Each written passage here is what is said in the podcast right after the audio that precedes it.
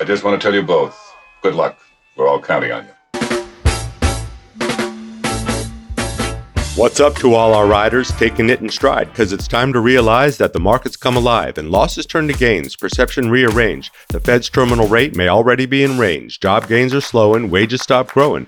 Core price is cooling. You gotta be fooling if you think the coast is clear, though it is starting to appear that the worst may be in the rear view mirror. We can see better now. It's a little bit clearer. Say bye bye to that summer breeze. Grab your sweaty, grab your hoodie, roll down the sleeves, cause September can be chilly. It can bring the freeze. It can clip those gains below the knees. It can sack the quarterback when he's dropping back. It can block a dunk shot when you take it to the rack. Stay humble, stay focused, trust your process. We're on this train together. This Investopedia Express.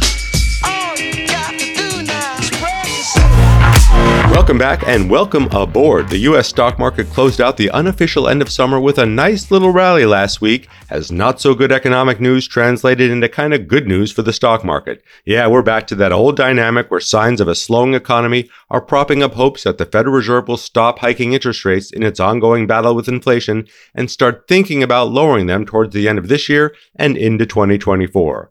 Last week's personal consumption expenditures report showed that inflation is still with us, but it's finally starting to cool down in key areas like food and shelter prices and wages. The labor market added 187,000 jobs last month, slightly higher than expectations, but the job gains for June and July were revised lower, much lower by about 120,000 jobs, and average hourly earnings cooled from 4.4% to 4.2% on an annual basis. That tells us that the labor market was nowhere near as hot as we thought it was, and maybe, just maybe, monetary policy has been sufficiently restrictive for the Fed to take a break. A big break. And that leads us straight into our big three for the week. Circle it, circle it, circle it. Number one, the late August rally for stocks, especially tech stocks led by NVIDIA and the AI Brigade, put the US stock market back where it was during the red hot days of early June when the mega caps ruled the roost. You remember when the Magnificent Seven, as they were called, were driving all the returns for the market weighted indexes? That changed in late July and August as the market cooled, and the equal weighted indexes, those that track the performance of stocks on price appreciation only and not market capitalization, those were showing signs of strength. That little run was cute, but short as the S&P 500 equal weight index underperformed the cap weighted index by nearly a percent and a half. That doesn't sound like much, but year to date, the equal weighted index is up just 6.5%, while the classic S&P 500 is up more than 17.5%. Size does matter if you're an index investor. Keep that in mind when you go trend surfing. Number 2, the US bond market has been no friend to investors who grew up with the barbell approach to balancing their portfolios. Prices for the 10 year US Treasury are on course for their third consecutive annual loss if things keep going the way they are going.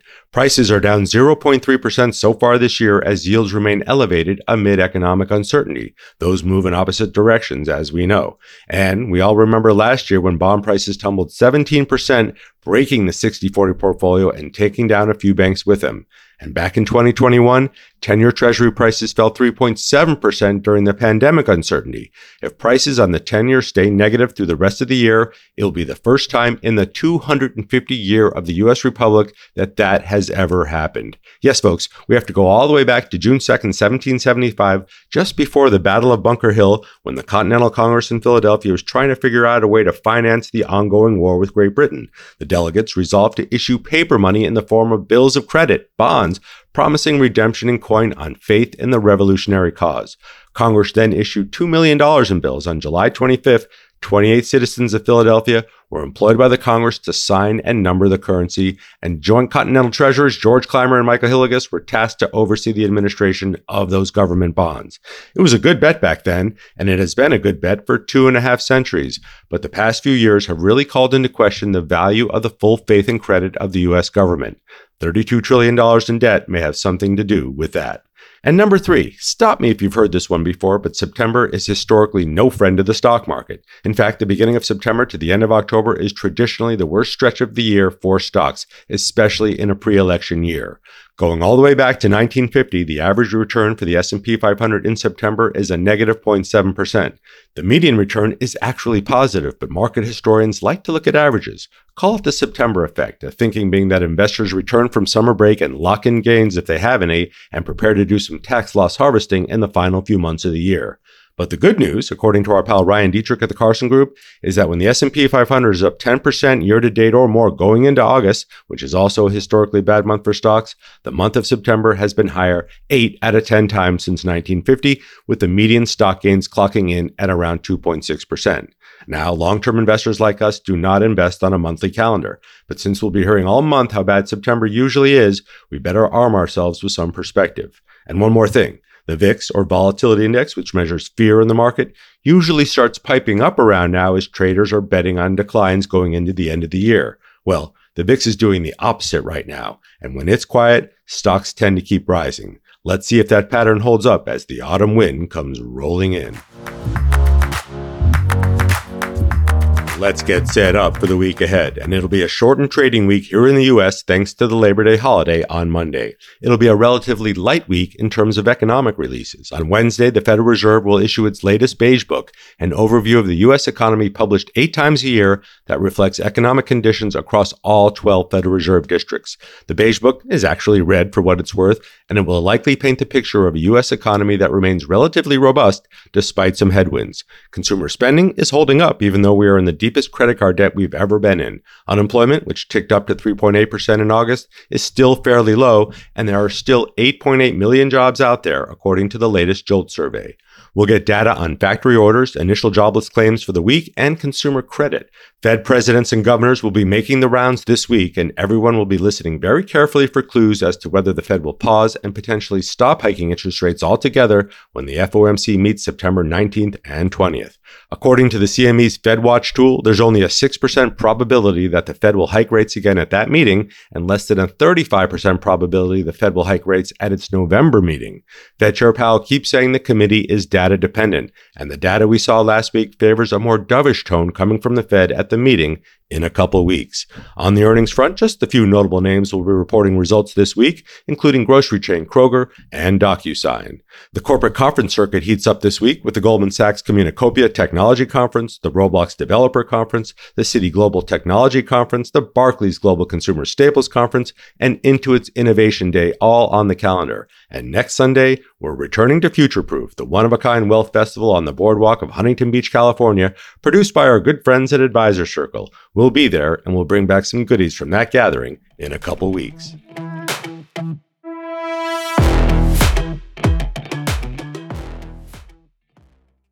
It is the summer of labor's discontent as unions across industries have taken to the picket lines or threatened walkouts amid demands for higher wages, better benefits, a bigger piece of the pie, and protection from the threats of AI. Support for organized labor is near historic highs in the US today, and workers seem to be having their moment, especially at companies like UPS.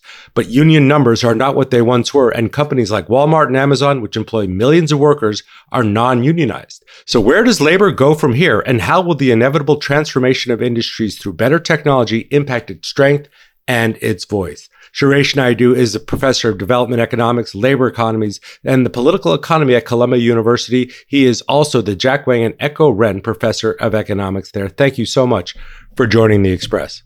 Thank you for having me. So Gallup is out with its most recent poll on this. This just came out this week. 67% of Americans favor unions, but only about 11% of the US workforce is unionized. Why the imbalance in your opinion? There's two components to it. One is there's a different question that's asked often, which is like, would you vote for a union if an election was held tomorrow? And that also gets something like 40%, 48% support. And so there still is a gap between do you just approve of unions and do you want a union for yourself? That's like 20%. But then there's also a gap between the 40% of people that say that they would vote for a union and the 11% of people that are in unions. And by the way, about half of that 11% is in the public sector, where there's a very different set of dynamics at play. So private sector density is only 6%.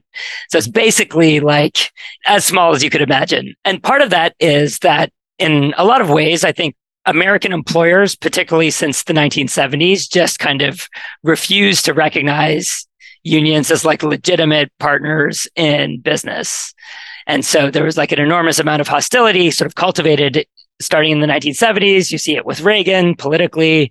You see it in a bunch of big strikes in the 1980s, where, let me just give you an example. There used to be a rule against using permanent replacements in strikes.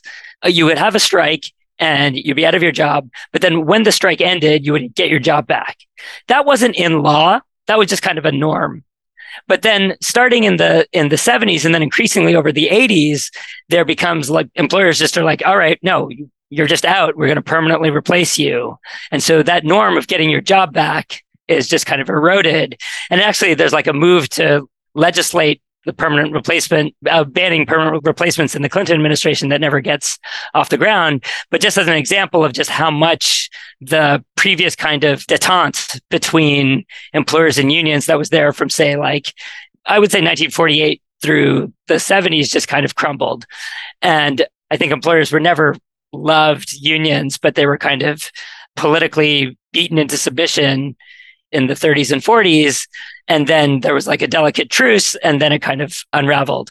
So when you look at US and UK, union density, particularly private sector density, really ticks down like in the late 1970s, early 1980s. That recession, that is the thing that like kind of particularly manufacturing just like decimates American unions, but also does it in transportation and construction and sectors that are not hit by globalization, for example, you're still sort of seeing declines in union density.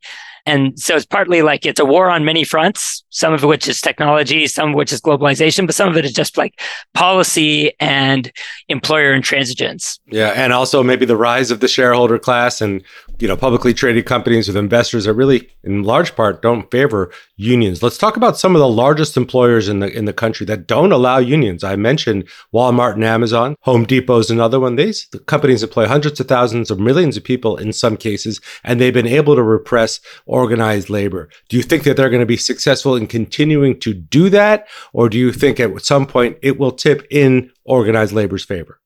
I think predicting the evolution of the labor movement is a bit like predicting like pandemics or wildfires. It's like if it happens, it will be this kind of like out of nowhere thing. It will be like the Starbucks organizing, which, you know, for the longest time, you'd never think you could organize Starbucks by doing one election at a time in every single Starbucks store. But then, you know, I think after these first victories, something caught fire. And now we've sort of seen like, you know, almost 10,000 workers recognized in Starbucks. And so that's Starbucks. There's an interesting history and reason for that. That's separate. And if Walmart and Amazon go, it'll look something like that. And I suspect it will be organic and bottom up. And so it's exactly going to be the kind of thing you can't predict. That said, I think the things that would make that more successful, more likely to succeed should it happen. So let me put it this way. There's kind of a bottom up thing that needs to happen to get the demand for unions up. But then there's also a whole bunch of policy and legal things that need to happen for that to win and actually turn into a collective bargaining agreement that like raises wages, guarantees your job, all of those things. And that is kind of why, you know, we need like labor law reform has been a perpetual ask of the labor movement for like 80 years. And they've never really gotten it for various reasons, but it's just really the case that the legal playing field is very much stacked against unions at every step for petitioning for an election, for the rules around an election. And then even after you've won the election, getting an employer to agree to a collective bargaining agreement, it's actually at every step of that process, that kind of employers have so much leeway to get around the law and the penalties for breaking the law are so not severe that employers are just kind of like, yeah, we'll just ignore it. And one of the interesting things with the Biden administration, we haven't had labor law reform, but we have had a very aggressive NLRB general counsel with Jennifer Abruzzo, who's kind of been pushing both like rulings and interpretations that kind of are trying to tilt the balance back to more of a level playing field.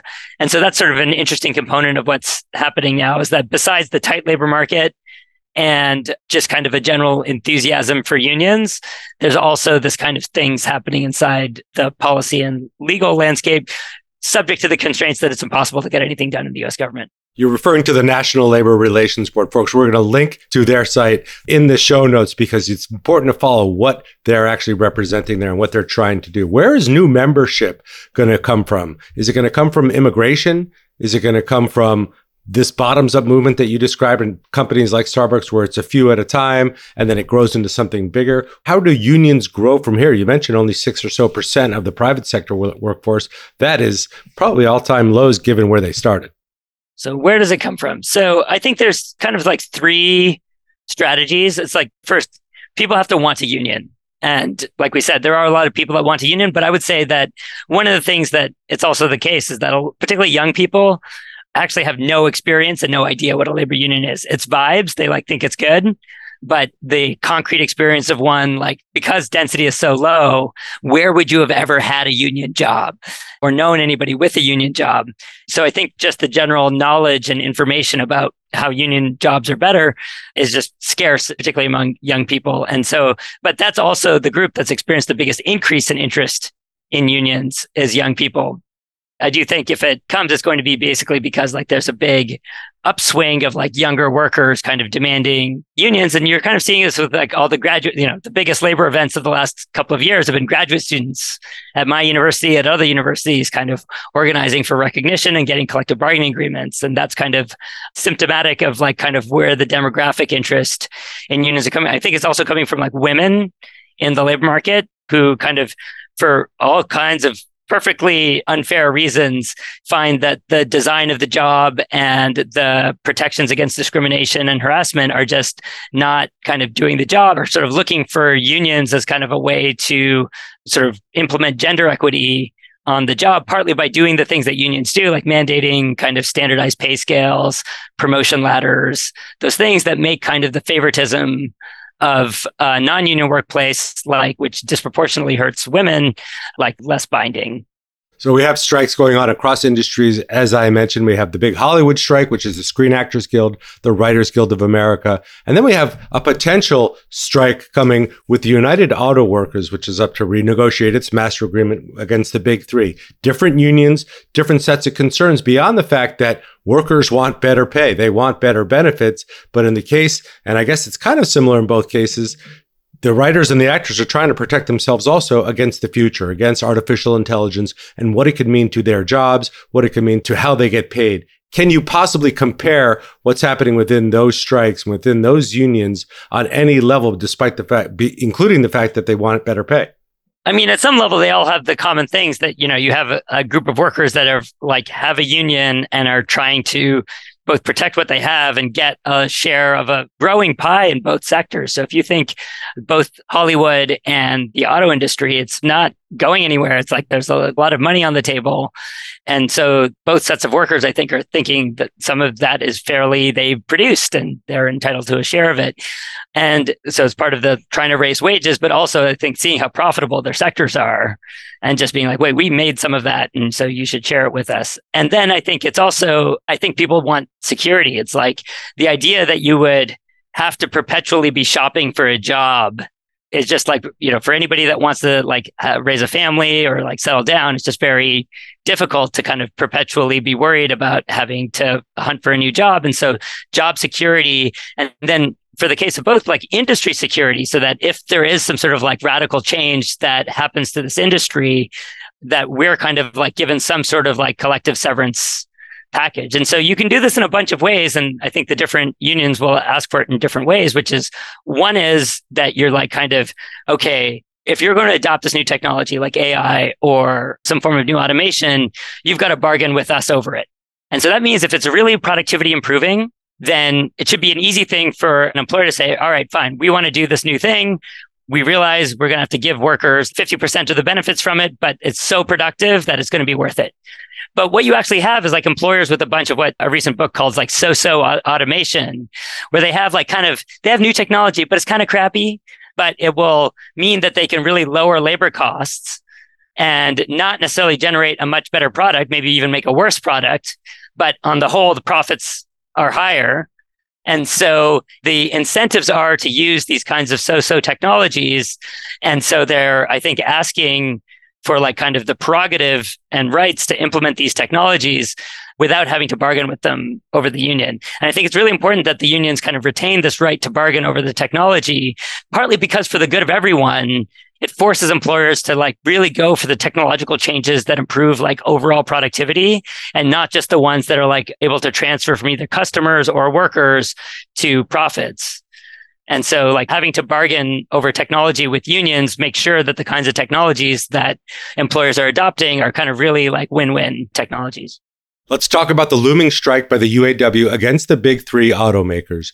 Does the UAW have any shot of getting a deal as good as what UPS workers got? They just got a, a big raise over a, a, number of years plus benefits. And then there's robotics. We were just talking about technology, EVs that require less employees to build, and the future of cars in general. Let's. How do you handicap what's happening at the UAW? How do you think that will resolve?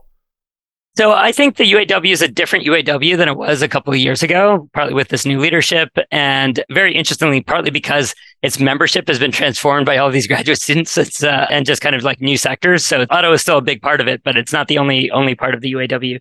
But I think part of that means that this new leadership is also like much more energized and much less willing to play nice with the auto firms. And I think the companies sort of realize that. So I think there's like, because there's a real credible threat of a very painful strike on the table, they might actually get like a pretty good contract out of it.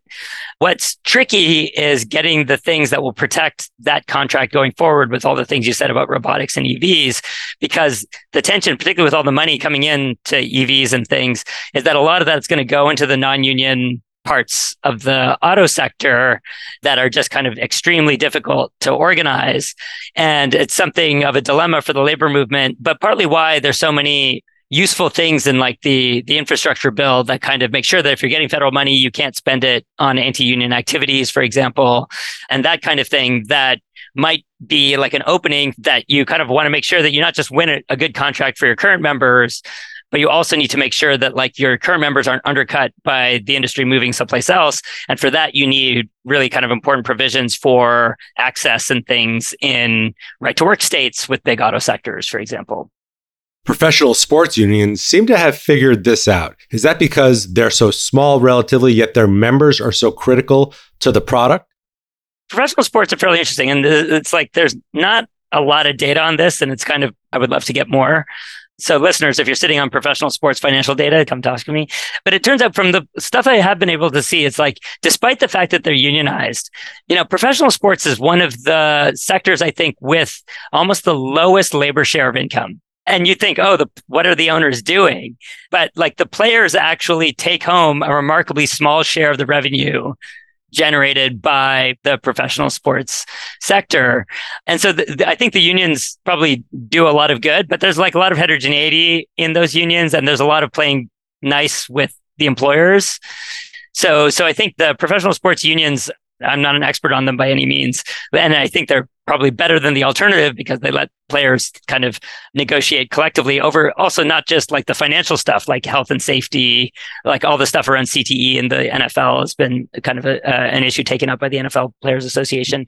It's also the case that I wonder if a more aggressive set of players unions could in fact get more of the money that goes into the pockets of owners that don't obviously do a lot of the work in this sector.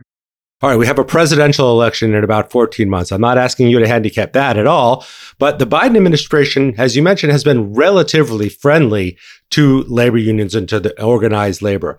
What if a Republican takes the Oval Office again, or does it matter if there's gridlock in Congress? What happens if a Republican does become the next president? I mean, I think the big thing for labor is that all of this stuff I said earlier about the National Labor Relations Board doing things with rulings and actions that gets reversed. So let me give you a little interesting statistic. So, you know, when you go for a union, you have an election, you have a secret ballot election. If the union wins more than 50% of the vote, you get a union.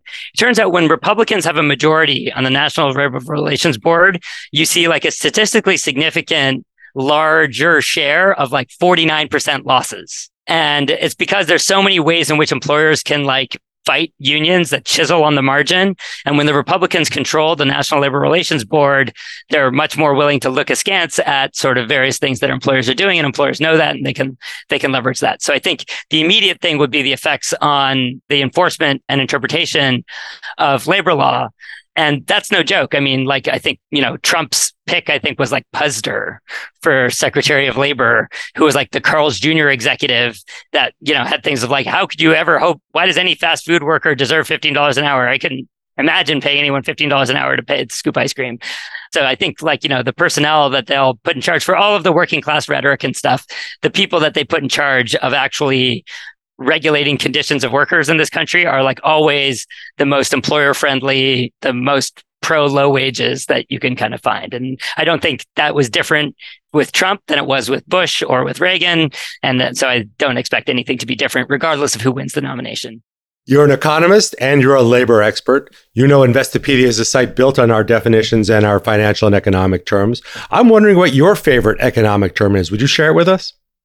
Well, I kind of contractually obliged to give the term monopsony as my buzzword, which it actually means kind of something like delicate fish cake in the original, uh, like, like sorry, single buyer of delicate fish cakes is sort of the classical Greek interpretation of it, but it really means like a, it's been used to mean like a single buyer of labor.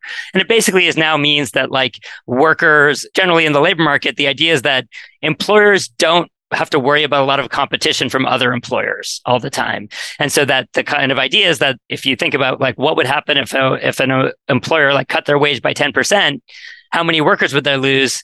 They only lose like 20, 30%. They don't lose anything close to 100%. And so that means that there's a lot of room for employers to lower the wage and not lose all of their workers. And it's just like the flip side of monopoly in the product market, just in the labor market. And I think you guys have this somewhere in the Investopedia. Absolutely do. And it has become a very popular term, I will tell you, in the last several months as people are watching what's happening inside organized labor. Suresh Naidu, the professor of international and public affairs, and the Jack Wang and Echo Ren professor of economics at Columbia University. Thanks so much for joining the Express. Thank you.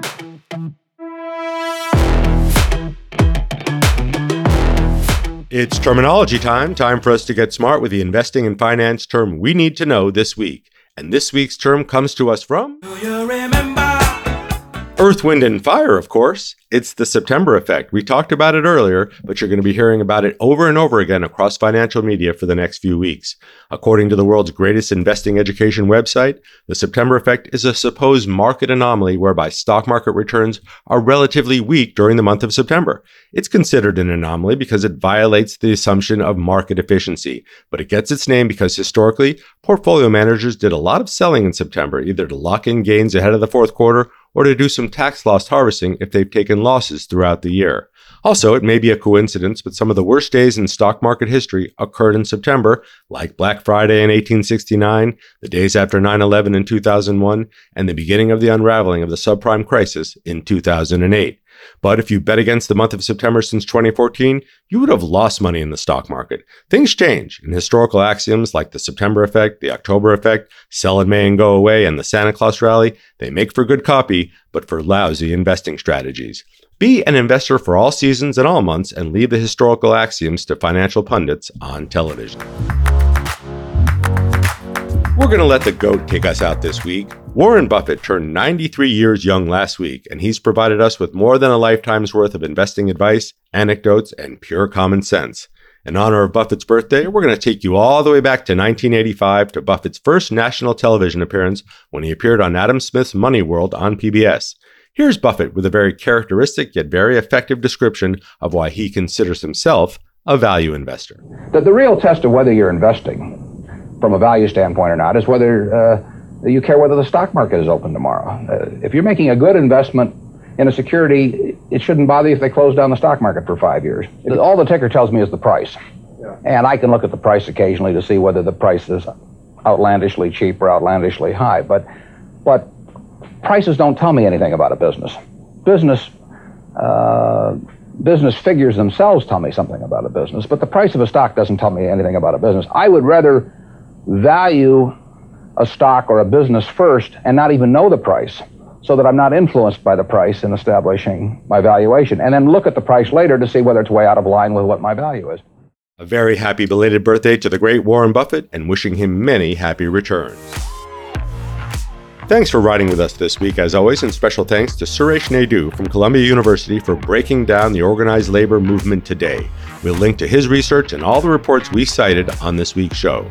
Find those in the show links wherever you ride the Express.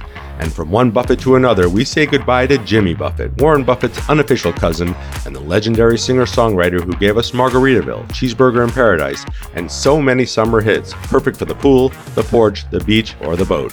Jimmy Buffett passed away last weekend at the way too young age of 76. He was a regular at Warren Buffett's annual meeting in Omaha, and like his unofficial cousin, Jimmy leaves us with the simple sounds of summer good times, a cold beverage, and friends. Sail on, good sir, and we'll talk again a little further on down the line. Wasting away